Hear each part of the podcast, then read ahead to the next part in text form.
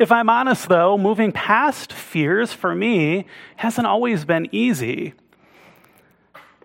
Um, i think I've talked about it before, but um, for much of my life, I, I've suffered from some form of anxiety. And for a lot of my life, I was anxious about everything. My friends would often joke that I'm rather high strung. and that meant that it's very easy for me to take things personally, or it was very easy, I should say, and take things out of context. Like my mind would create stories about things that were going on that weren't really happening the world felt like it could be a really frightening place. And because of that, I didn't really know how to practice self care.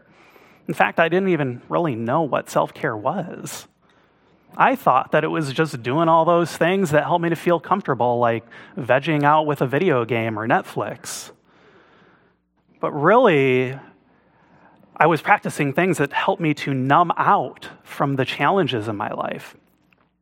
Now, as I evolved on my spiritual journey, I began to realize that self care was something that was very different than what I think we're often taught by the media growing up.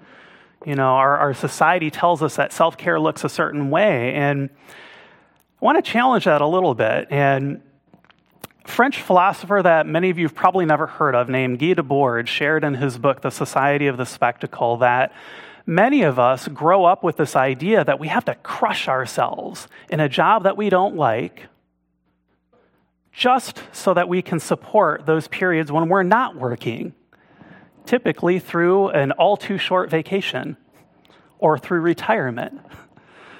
And when we do that, he says that we miss out on directly experiencing life itself. We're putting something between us and life. And I certainly grew up that way myself.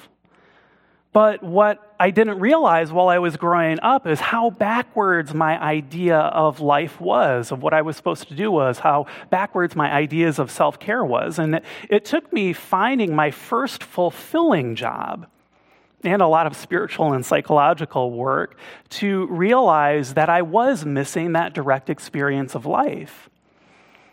And what I was really missing, what I found out, Here's, here's the cool part is that I was missing out on my relationship with my inner authentic self. I didn't know how to take care of that inner self.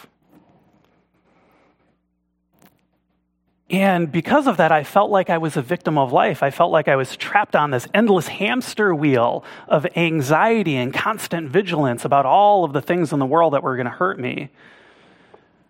I was living my life in support of my anxiety rather than supporting that core self within me.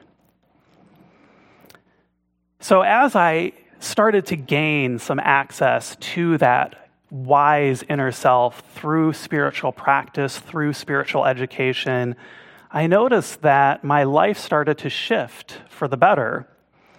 And we're going to talk about some practices that we can employ in our lives to gain access to that self in our talk today a little bit later. But the big epiphany that showed up for me was that I had to reframe how I approached self care. And it actually turned out to be pretty simple because that reframe showed up with just rearranging the word self care turned into care of the self.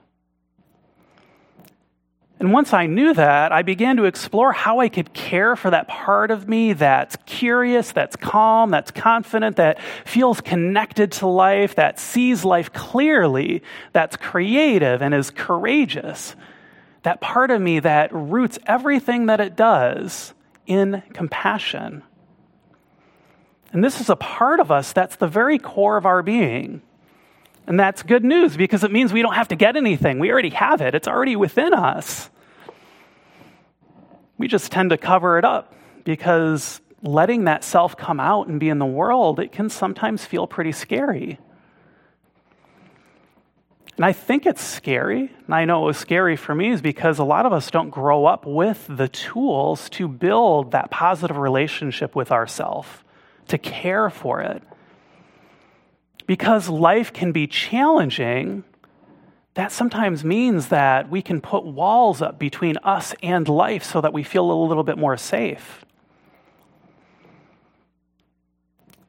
And for me, I forgot how to be in touch with that self that was with me my entire life because of how my anxiety, my fears of the world and all the scary things in the world had forced me to cope with that by building walls, by putting up a facade of who I thought I was supposed to be so that I'd make everyone else happy and they wouldn't come back and bother me.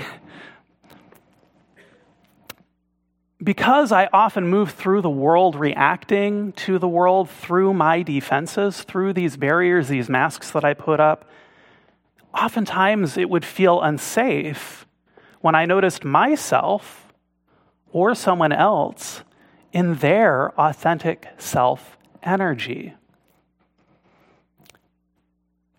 It's the kind of energy that my defenses, it turns out, were trying to hide away because they didn't trust that. It felt unsafe to be in the world that way.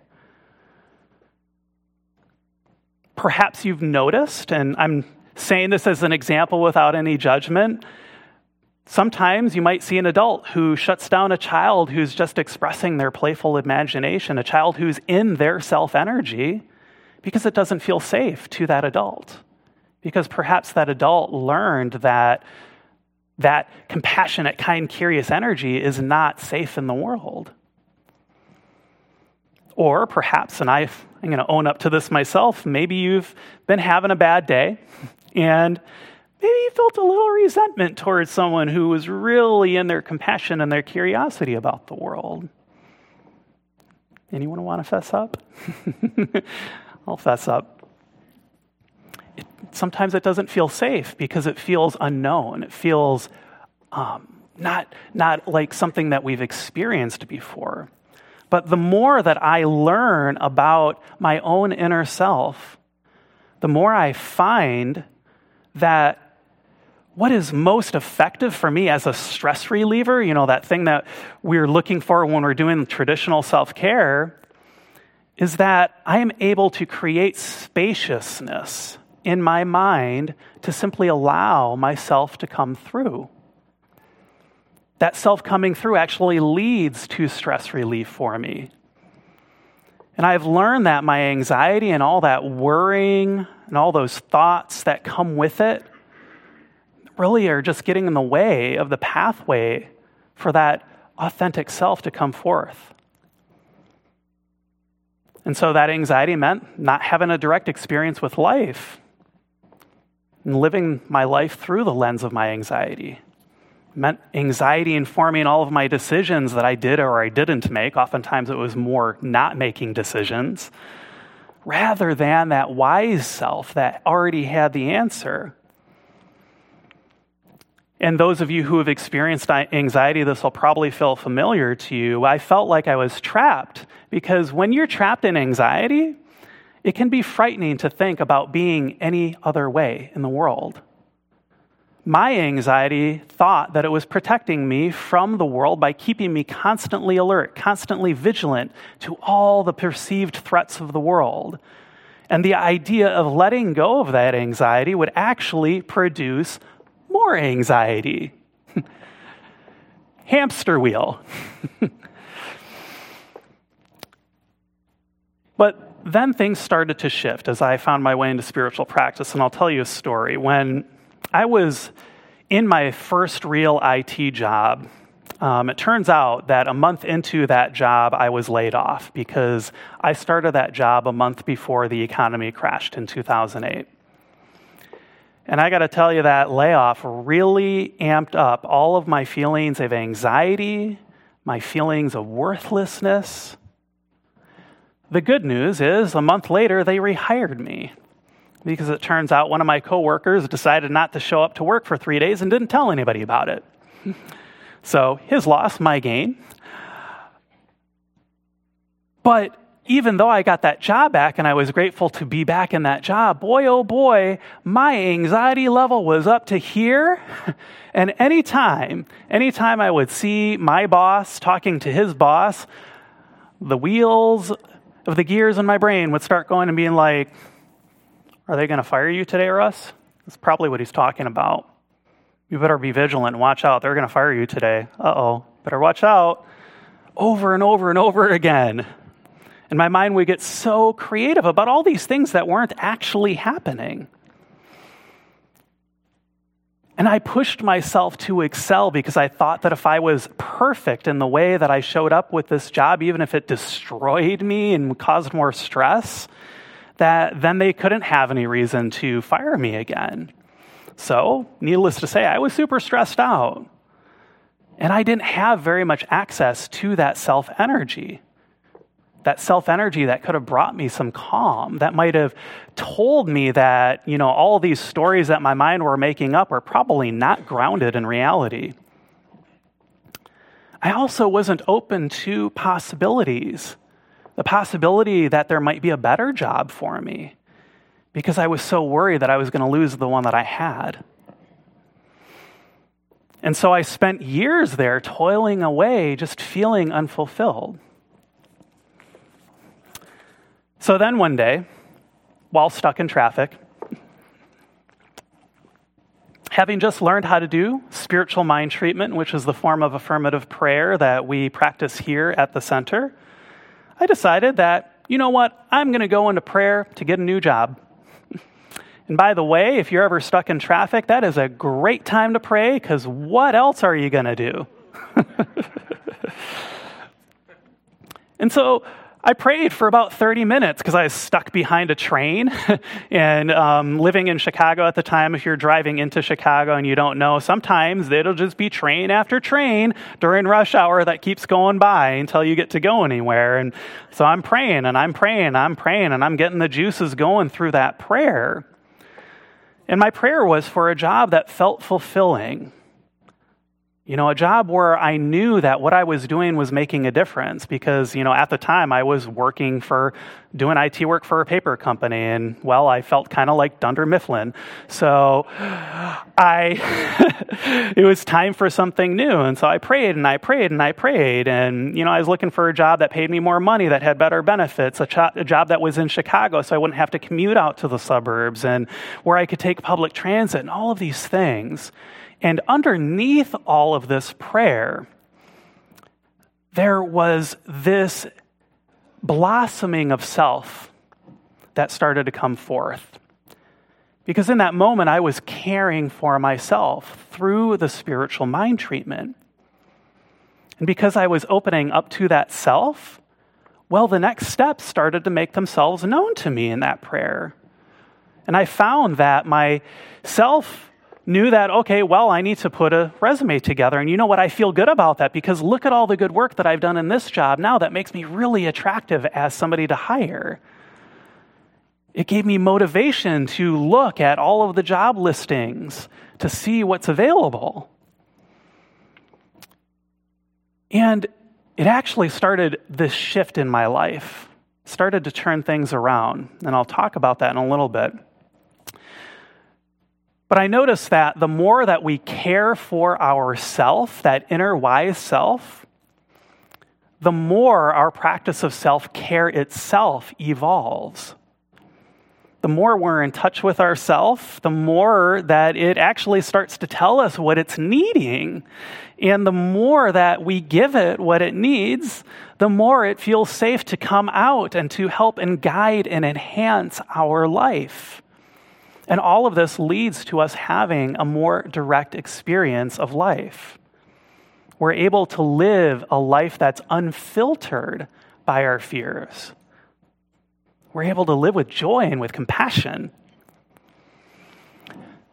So, this is why I start self care with care for the self, because it helps everything else become easier in my life. No matter what the challenges are, everything becomes easier. The things that were hard, that might have pushed me into my coping mechanism, suddenly feel less challenging. They feel less stressful. And myself then helps to navigate stressful situations and stay in this feeling of safety, regardless of the challenges that are going on in my life. It's able to put together the puzzle pieces of my life far better than all those defensive parts that are just constantly vigilant with the world. And it can do that because it's able to see the big picture. I notice too that that self is so courageous. And this is why I'm always inspired by pride every year. Because in this oftentimes violent and frightening world, boy oh boy, doesn't it take so much courage to show up as your authentic self? Regardless of what others might think. I'll also say that I've noticed that it takes so much courage to open up to self and how it wants to express with others. You know, us opening up to the self that we see in others, that takes courage too. Now, to conclude my IT job story, because I was able to access that inner self, that inner self that was courageous and it helped to push me into looking for a new job. Well, about a month after I spoke that spiritual mind treatment, while again I was stuck driving home on a commute, I got a call from a recruiter. And it turns out that recruiter was recruiting me to work at Chicago Public Schools. And turns out he was offering me exactly what I had prayed for in my spiritual mind treatment. You know, it was a job where I would be working in a fulfilling trade, you know, helping teachers and kids be more successful in the classroom. And um, it was in the city. I could take public transit, and it certainly paid me more money, too. All of that because I allowed and I took that chance for myself to come out and to allow it to blossom. Doesn't that sound great? Yeah, yeah. yeah. So, how then? How then? What are some of the ways that we can care for ourselves, that we can make it safe for ourselves to come out? Well, I've noticed that it starts with us just building a better relationship with ourselves and building a relationship too with those parts that try to protect it. Because those parts that try to protect it, they're not malicious. They might just not know a healthy way to do that for us. And I'm curious, raise of hands, who here has experienced that self energy before? Okay, so a lot of you, that's good. That's good. You know it when you get it, right? Because everything in life then feels effortless. Compassion and clarity and courage, they feel like there's an endless supply of them all of those C words that were at the start of the talk. And maybe you experienced it during those times when you felt like, man, I'm so in the flow right now. Everything is easy. This feels great, no matter how challenging the circumstances might have been. So, this relationship building, it can be easier said than done. And for a long time, I, I didn't even realize that I had this inner self. But there are some spiritual practices that I found that can give us glimpses of that inner self. And that through those glimpses, we can begin to forge a new path for ourself to share its wisdom with us and with our lives and with everyone around us. It's almost like if you imagine that there's a light behind a piece of paper and you just take a pin and you poke a little pin in it, now you've got a little pin of light. And each time we get a glimpse, we keep on poking that paper with pins, and pretty soon, all the light is able to come forth. But it's one little pinprick at a time, one little glimpse at a time. So, as you heard, spiritual mind treatment is a great way to do this, and we've got lots of classes here to help support you in learning that. And I notice that when I'm doing spiritual mind treatment, I'm looking at our, our practitioners in the audience today because I know you're all going to agree with this too. I've noticed that when I'm in a really great affirmative prayer, sometimes it feels like something else is praying me, right? And what that's the self. That's the self speaking that spiritual mind treatment. And in those moments, I can simply become aware of that part of me that's actually doing the prayer. And when I do become aware of it, I become aware of its loving kindness, of its compassion. Mindfulness meditation is also a really great way to cultivate it, it cultivate a relationship with that inner self. And traditionally in mindfulness meditation, what we do is we focus our attention, like a flashlight, onto something concrete. Typically, our breath, you know, what it feels like to breathe in and to breathe out. Sometimes you might focus on like a candle, or even just focusing on nature. And when we do this, we simply allow any thoughts, because the thoughts inevitably come, to just float through our mind like a flock of birds flying through the sky without getting caught up in them, without following them where they're trying to lead us. And the idea is that we become more aware that we, our inner self, our true authentic self, are not our thoughts. And we do that through the power of awareness, through observation. Now, this next one I'm really jazzed about. I learned about this last year. Um, and it's another form of mindfulness meditation that's a little bit lesser known um, that comes from the Tibetan Buddhist Dzogchen tradition. And it's um, called effortless mindfulness, more colloquially here in the West. And I learned about this approach from author and meditation teacher Loch Kelly. And it's a different approach from what we typically learn about mindfulness, where we just you know, focus on a breath or focus on something specific. Um, because the idea is that we actually let go of that focus into the pure experience of awareness. We become aware of awareness itself. And I'm so enamored with it that I'm going to teach a class about it in July. So if you're wanting to check this out, we'll have more information on that soon. It'll be up on our website. Um, for every Monday evening in July, we'll be exploring what it means to practice effortless mindfulness. And since I love it so much, I thought it would be fun for us to close out our service with that practice today. So, if it feels comfortable, I invite you to take a deep breath and maybe close your eyes or lower your gaze. And what I'm going to do is I'm going to speak one single word and just repeat it. And as I speak this word, I invite you to focus your uh, attention like a flashlight on the silence between each word. Not the word itself, but the silence between each word. And so let us begin. Love.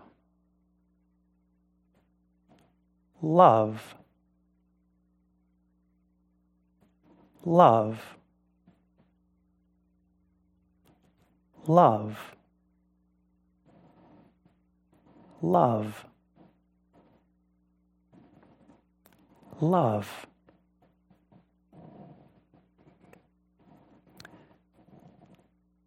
And now I'm going to repeat this word again, but this time I invite you to become aware of the part of you that's aware of the space between each word. Become aware of that part of you that is aware of the space between each word. love. Love. Love. Love. Love. Love.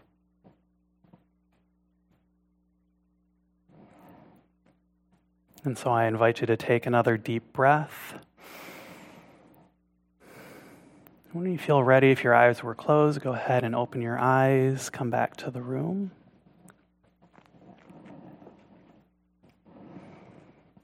How are y'all feeling? Feel a little bit more aware?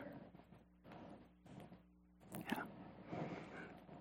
So that's just a taste of what effortless mindfulness is all about. And it's designed to give us that direct path to that self to allowing that self to come forth because that self is that part of us that is pure awareness. And when we become aware of that awareness, that's when we gain access to that innate compassion and courage and clarity, that loving kindness, all that goodness that's already within us. So, this is one of many ways that we can care for ourselves, that we can help to make it a little bit more safe for it to come out in our daily lives. Helps to make it safe for it to come out and play now, you may have other things that work for you too, and if you do, that's great. Do those things. Anything that you can do that you know works for you, that helps you to care for yourself, do that. But if you're still exploring, if you're still figuring out how can I better care for myself, then I invite you to check out our spiritual practices. You saw the five spiritual practices at the start of our service today.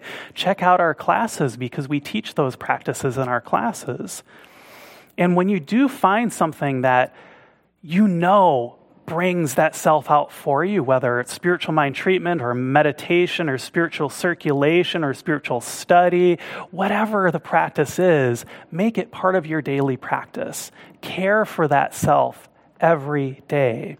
Because the more we care for that self within us, the more that self will care for us. Now, I often imagine what our world might look like if more of us practiced authentic care of the self, if more and more of us led our lives inspired by that compassion and that calm and that clarity of that wise self that's the core of all of us. I think that we'd be happier. I think that we'd be more effective in the things that we do do in the world.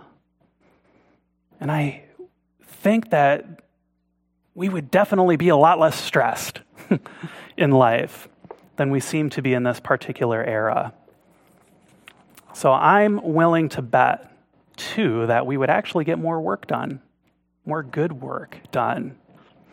And we'd get it done while feeling less stressed. So this is why I try to check in with myself every day in ways that work for me, and I hope that you will too.